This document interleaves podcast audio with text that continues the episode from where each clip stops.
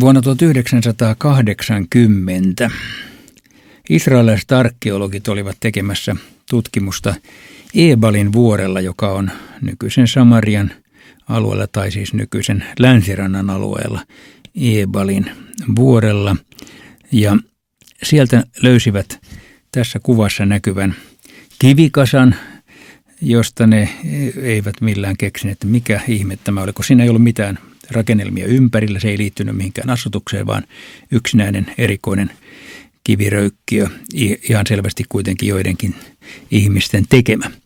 Adam Sertal oli Haifan yliopiston arkeologi, joka johti tätä projektia. Ja jonain päivänä joku kaivaista sanoi, että voisiko tämä olla alttari.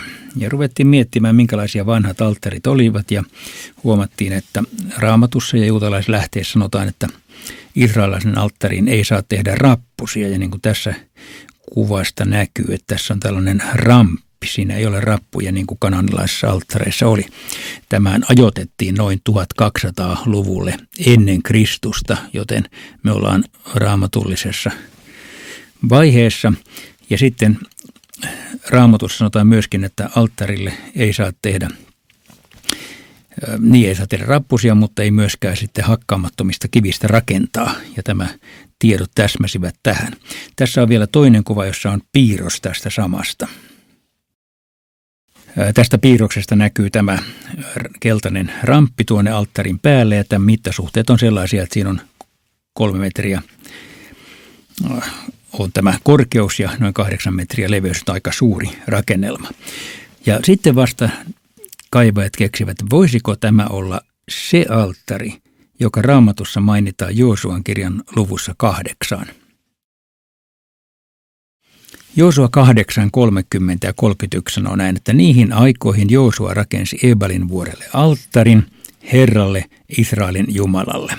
Siis Ebalin vuorelle Joosua rakensi alttarin. Alttari rakennettiin kokonaisista luonnonkivistä, joihin rautainen työkalu ei ollut koskenut. Eli tällainen teksti, ja nyt sitten tässä ollaan nimenomaan 1200-luvussa, niin kuin tuo alttarirakennelmakin oli.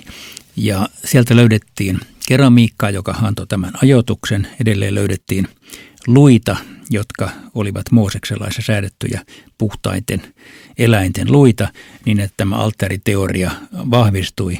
Ja niinpä tästä tuli yksi sensaatiomaisimpia löytöjä, joita vanhan testamentin on koskaan tehty. Löydettiin siis konkreettinen yksityiskohtainen rakennelma, joka raamatussa mainitaan 3000 vuoden takaa.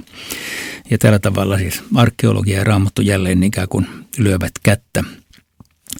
Meillehän tällä on merkitystä sen takia tietenkin, että tämä puhuu raamatun historiasta, luotettavuudesta ja samalla me voimme muistaa, että alttarilla uhrattiin, jotta saataisiin synnit anteeksi.